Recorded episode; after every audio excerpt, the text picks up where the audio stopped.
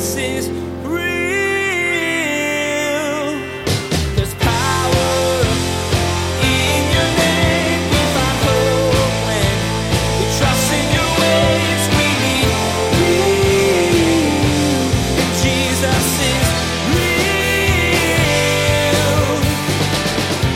real. Living outward is so hard in this day and age because no matter how much you do, people will say you never did enough. Or no matter how much you're trying to help, they're like, I don't want your help. I don't need your help. But obviously you do, but you don't want it. And very quickly what happens is, is our hearts start to get hard. They get cold. But here's the thing, my friends. You don't live outward by itself. You live outward because you're living upward. Serving others isn't always easy. After all, we're dealing with other sinful people when we serve. Our help can be refused or demanded. We find ourselves getting tired and hard-hearted. Pastor Daniel will encourage us in today's message to not look to ourselves to recharge for loving outward. Instead, we need to look upward to the one who gives us the strength we need always. We're able to love others because God first loved us. Now, here's Pastor Daniel in John chapter thirteen with part two of his message, Live Outward by Loving Others. Jesus is real. For most people within church, the upward thing is pretty solid. I mean, it's church, so we're living upward and we're loving God, right? And God's loving us. And then for many of us, we don't really think too much about the inward because it's like we just live with ourselves every day. But really God, because of his love, wants us to live inward. But I think maybe the most important thing that, and I say important not because it's the most important thing, but because the fact that it's the one that's so lacking in our day and age is the people of God not only living upward and inward, but then living outward and reaching this world in the name of Jesus. Now, of course, this upward, inward, and outward, this living outward by loving others, this comes from Matthew chapter twenty-two, verse thirty-nine, right? It's a quote of Leviticus nineteen eighteen, where it says, and the second is like it, you shall love your neighbor as you love yourself, right? So that second commandment, Leviticus nineteen eighteen, Matthew twenty-two thirty-nine. Now, what's fascinating about this, and we say this all the time, but when Jesus says you should love your neighbor as yourself, who's your neighbor? Everybody. So everyone is your neighbor, right? And so we live outward by loving others. And Jesus, of course, in the golden rule in Matthew chapter seven, verse twelve says, therefore, whatever you want men to do to you, do also to them, for this is the law and the prophets. Now, isn't it fascinating that in the greatest commandment, Jesus said, and this is all the law and the prophets. And then in the golden rule, he says, and this is the law and the prophets. So you have this reality that all of us live outward by loving people, but the key is, is we have to learn how to treat people the way we want to be treated. And I think this reality is huge because oftentimes we're so busy living inward lives that we forget that we are meant to be the hands and feet of Jesus into the world. And we have to look at the world and not say, why do I dislike somebody? We have to say, if I was in their situation, how would I want to be treated? And then proactively treat them that way. And I think that this is lacking in our day and age from the people of God. Not so much the Crossroads family, though. And to be honest with you, I'm super proud of who we are as a family of faith. We're not perfect, and God's not finished with us yet, and we're in process. He's working on all of us. But as a church family, we have developed an appetite for living outward in our community, in our world. And I love that about who we are. Because I think what happens is the church so often gets focused on itself and you start to grow inward. And you know what happens when something grows inward? It starts to kind of get deformed a little bit. Like it, it takes on some qualities that are weird, right? And I think what God has done in us as we've sought the Lord is God has kind of opened up our heart to our community, because really what you find is in this generation, the number of churches keep increasing because people like planting churches, but the number of Christians are decreasing. And what that means is that new churches aren't reaching new people, or existing churches are not keeping up with the rapidity with which people pass away. But what's beautiful is that here, each and every week, we see God doing a work. We see us constantly reaching into our community. And so I believe that one of the greatest needs we have in the church in this generation is to allow our upward and inward living to lead us outward. But in order to unpack this idea of how are we to live outward by loving others, I want you to open up in your Bibles to John's Gospel, chapter thirteen. John chapter thirteen. We're going to be taking verses one to seventeen. If you're new to the Bible, I want to get you to John's Gospel. It's not hard to find. There is the Old Testament, first two thirds of your Bible, New Testament, last third of your Bible. The New Testament, which tells the story of Jesus and what happened immediately following within the first generation of believers. You have these four gospel stories, or the tellings of Jesus: Matthew, Mark, Luke, and John. So John chapter thirteen. Everyone kind of knows this one. And I'm going to kind of just cherry pick some things that I think are important for us as a family of faith. So it says this, John thirteen, verse one, it says, "Now before the feast of the Passover, when Jesus knew that his hour had come, that he should depart from the world to the Father, having loved his own who were in the world, he loved them to the end. And supper being ended, and the devil having already put into the heart of Judas Iscariot, Simon's son, to betray him, Jesus, knowing that the Father had given all things into his hands, and that he had come from God and was going to God, rose from supper and laid aside his garments, took a towel and girded himself. After that, he poured water into a basin and began to wash the disciples' feet and to wipe them with a towel with which he was girded. Then he came to Simon Peter, and Peter said to him, 'Lord, are you washing my feet?' And Jesus answered and said to him, 'What I am doing you do not understand now, but you will know after this.' Peter said to him, 'You shall never wash my feet.' And Jesus answered him, 'If I do not wash you, you have no part with me.' Simon Peter said to him, 'Lord, not my feet only, but also my hands and my head.' Jesus said to him, 'He was bathed, and he's only to wash his feet, but is completely clean. And you are clean, but not all of you.' For he knew who would betray him. Therefore he said, 'You are not all clean.'" Verse twelve, "So when he had washed their feet and taken his garments and sat down again, he said to them, 'Do you know what I have done to you? You call me teacher and Lord, and you say, well, for so I am. If I then, your Lord and teacher, have washed your feet, you also ought to wash one another's feet. For I have given you an example that you should do as I have done to you. Most assuredly, I say to you, a servant is not greater than his master, nor is he who is sent greater than he who sent him. If you know these things, blessed are you if you do them." Now, what's powerful about these first few verses is what you realize is that this whole upward, inward, and outward, loving God, and then loving yourself because of God's love, and then loving your neighbor, you actually see this as a testimony of the life of Jesus in these first couple of verses. I hope you didn't miss that. Notice what it says. Verse one, "Now before the feast of the Passover, when Jesus knew that his hour had come, that he should depart from the world to the Father, having loved his own who were in the world, he loved them to the end," right? And then in verse three, "Jesus, knowing that the Father had given all things into his hands, and that he had come from God and was going to God." Do you see how verse three tells us that Jesus' upward was rock solid? He knew where he was from, and he knew where he was going. He knew that he had been loved by God, and he knew who he was, that God had placed all things into his hands. See, Jesus' experience of his Father was so profound that he knew what his purpose was. He knew what his identity was. He knew what his destiny was.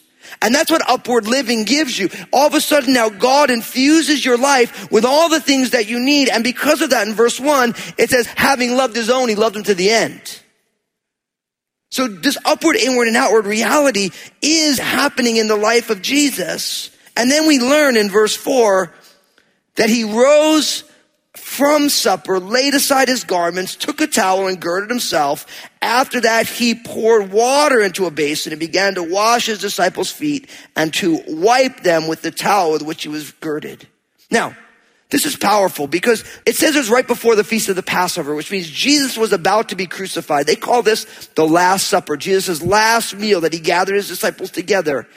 Literally by the next day, Jesus is going to be hanging on a cross. But what does Jesus decide to do? Jesus decides that he is going to get up from supper. He's going to take off his outer garments. He's going to take a towel and put it around himself. He's going to put water in a basin.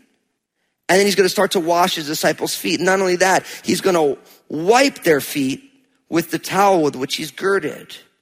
So as it relates to living outward by loving others, you have to realize that it's your choice.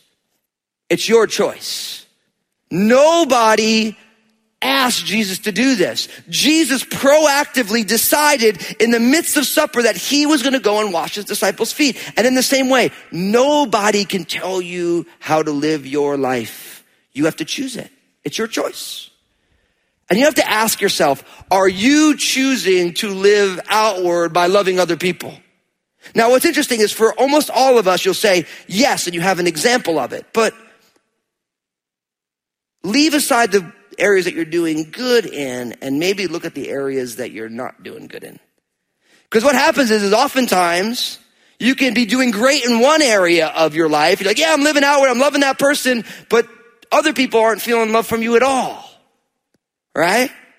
So it's a choice that you make. And what's interesting about Jesus here is, and you guys know this, is that in Jesus's culture, the person who washed people's feet took, it was the least of all the servants, the most newly hired. I remember when I was growing up, one of my very first jobs, I worked at a deli in New Jersey. I'm not going to name the name. It's still there to this day. So I don't want to get him in trouble. But I remember I got hired there and, you know, I wanted a job. I mean, like, you know, I had all the, I was, wanted to play music. I wanted amps and all this stuff. And my parents were like, look, if you want all that stuff, you better go get a job. So I got a job at this deli. And I remember I got hired. And because you're the newest guy, you get the absolute worst hours. So one of the hours was, of course, early Sunday morning. You had to put all the newspapers together. It was a four o'clock in the morning job. My parents told me to get a job. They didn't like that I got that job because I didn't have a license at that time. So they're like, we got to drive you at what time? I'm like, it's my job. That's the kind of son that I was. You got to pray for my folks, you know. But I remember that job. One of the other parts of this nasty job was that they had these huge, it was a huge commercial kitchen, and they made some phenomenal food there. But every Saturday morning, you had to go clean out the grease pit. Anybody ever do that job? Yeah. Pat yourself on the back. You made it through. Go ahead. You made it through. Praise God. It was, it was this huge pit. They were cooking all this food and you had to pull all the grease out. You had to take it out with a little scooper and you had to stick it in a bucket and you had to take it out of the bucket. You had to put it in the vats in the back. And that was the nastiest job. It was just like, it was like, like I love to eat, but I didn't want to eat after I did that. You know, not only were you like scooping the grease out, but like you felt greasy after it was over. It was like you were like in the vicinity of the grease. It would stick onto you, you know? And so it was nasty. It was like really bad. In a lot of ways, that's what Jesus was doing. Because you realize that this was long before there were guys getting pedicures and stuff. These guys were fishermen. There was no little pumice stones to clean up those feet. There wasn't like some good, you know, get your, your fungus remover on your nails. None of that. I know it's, I'm, I'm painting a gross picture and this was way grosser than you could imagine. Because this was like two thousand years ago, fishermen feet, they were all wearing their Air Moses sandals. You know what I mean? The ground was dry. You know, you can just imagine this. So this was not a fun job. It wasn't like today, you know, with all these guys, it's like as part of them being an executive, like they have like all nice perfect feet and stuff. It's like, this guy's feet were nasty, you know? And Jesus chose to do this. If there was one person who didn't have to do this, it was Jesus, but Jesus chose to do it. Now, if you go down to verse twelve here, it says this. So when he had washed their feet and taken his garments and sat down again, he said to them, do you know what I have done to you? You call me teacher and Lord, and you say, well, for so I am. If then your Lord and teacher have washed your feet, you also ought to wash one another's feet. Now listen, if there was one reason not to be a follower of Jesus, it's right there. Because Jesus is saying, look, look at who I am. And now because of who I am, I want you to go do the same thing. And that's why Jesus in John chapter thirteen, verses thirty-four and thirty-five said this, a new commandment I give to you, that you love one another as I have loved you, that you also love one another. By this, all will know that you are my disciples, by the love that you have one for another. Jesus saying, I want you to be different than what comes naturally to you. And in every case, Jesus' love, whether it's the upward love, the inward love, and now the outward love, it's always self-sacrificial, which runs up against the current of our culture. Our culture says, I'll love you if you love me. right? But Jesus says, I'm going to love you and I'm going to give of myself so that you might have life, even if it costs me everything. And so you have to ask yourself, are you choosing, are you choosing to live outward by loving others? Are you choosing to, although Jesus, Lord and Savior, teacher, God in the flesh, he would take the point of the lowest servant. Are we doing that? In a lot of ways, as a church family, we are. I mean, I love to brag about what God's doing here. I mean, all sorts of people are taking all sorts of steps. And really what my hope is, is we always say here at Cross, is that because Jesus is real, we're a family of faith. What's the next line? Fully engaged. And what that means is I believe God wants all of us, every single one of us, to, with our freedom in Christ, to make a choice, to live self-sacrificially outward into our community and our world. All of us, not some of us, all of us. Why? Because Jesus said, look, if I'm your teacher and Lord, and I did this, I want you to go do this. So this is about us following Jesus.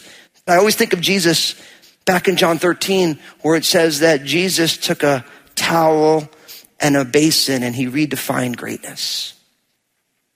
He took a towel and a water basin. He redefined what greatness is. And he says, and I want you to go and do likewise. Now, not only that, there's this, in the middle of this story here, there is a very strange thing that goes on with Peter. And I wanted to make sure I brought this out. There's nothing worse than when someone gives you false expectations about something. Have you ever heard that expectations ruin relationships? How many of you guys ever heard that? How many of you guys wish you heard that earlier than just right now? Expectations ruin relationships. So I don't want you to have false expectations. But notice what goes on with Peter. Jesus is washing everybody's feet, right? And then it says in verse six, then he came to Simon Peter, and Peter said to him, Lord, are you washing my feet? And Jesus said, what I'm doing, you do not understand now, but you will know after this. And Peter said to him, you shall never wash my feet. And Jesus answered, if I do not wash you, you have no part in me. And then Simon Peter said to him, Lord, not my feet only, but also my hands and my head. And Jesus said to him, he who is bathed needs only to wash his feet, but is completely clean. And you are clean, but not all of you. Now, as it relates to living outward by loving others, here's my, I want to set the expectation in the right spot. You have to expect pain. You have to expect pain. Because you know what it is?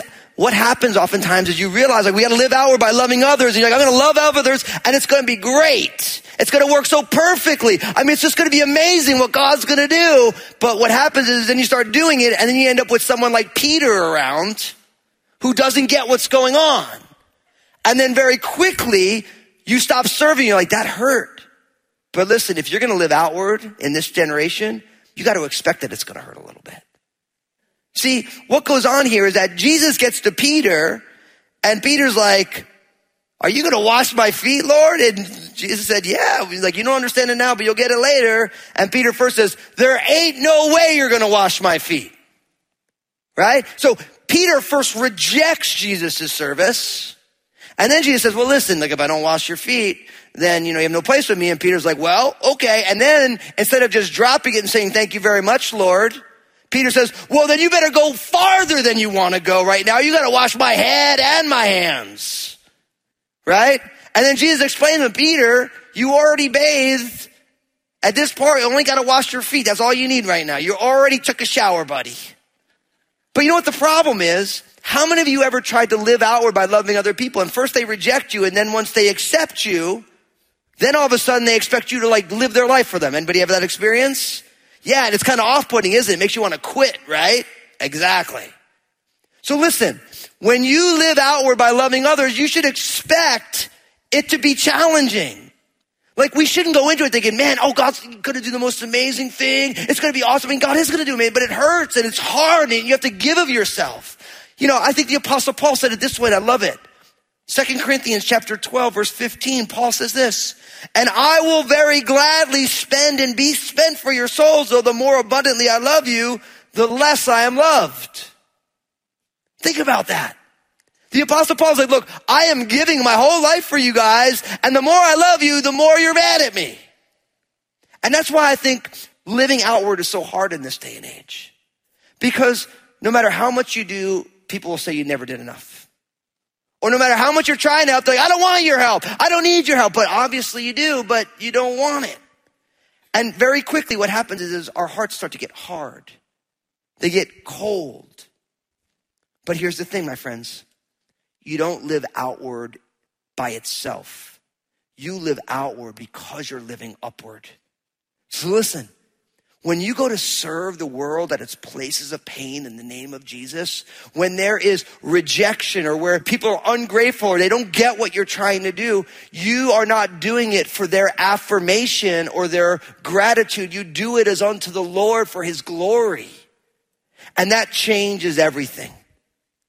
I'll be honest, as a pastor, there might be no worse place to be than a pastor of an American church today.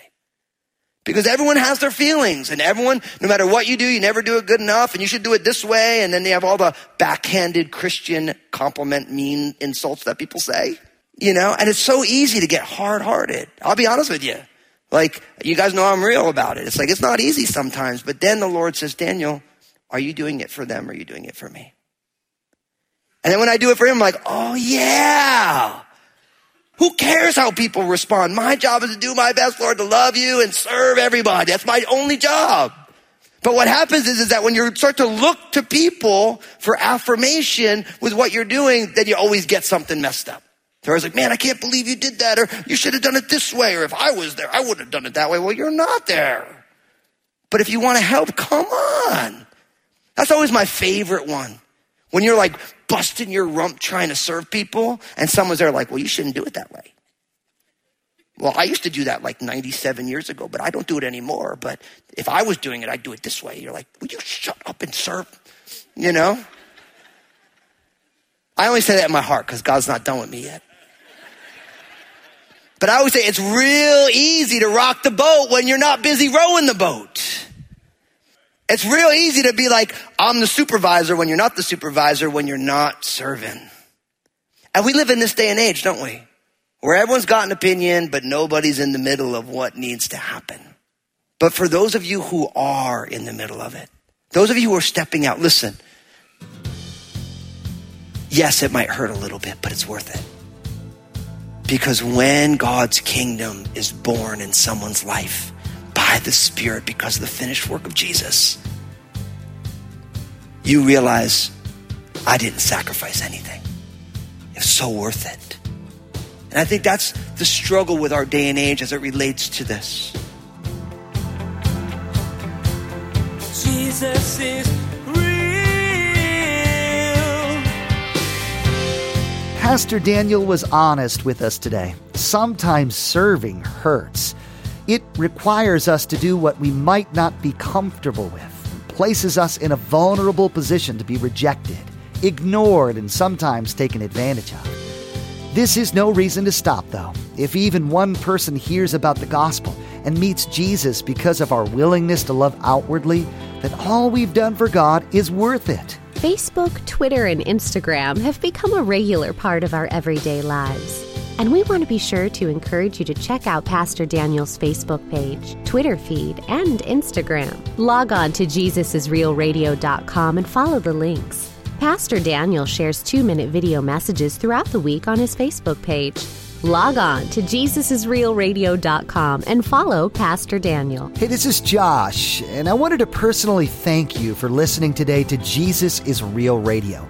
Did you know that Pastor Daniel also has a T V program? It's called Real with Daniel Fusco. I want to encourage you to go to Jesus is real radio dot com, click on the stations option in the main menu, and find out if Real with Daniel Fusco airs on a T V station in your area. Today's message concluded Pastor Daniel's Upward, Inward, Outward series. We learned through these messages that Jesus' greatest commandment can be broken down into three parts: living upward by loving God, living inward by loving ourselves based upon God's love, and living outward by loving others. God's love for us can change how we view ourselves and gives us the strength we need to love and serve people around us as well. Well, that's all the time we have for today's broadcast. On behalf of Pastor Daniel and the entire production team, we invite you to join us again for the next edition of Jesus Is Real Radio.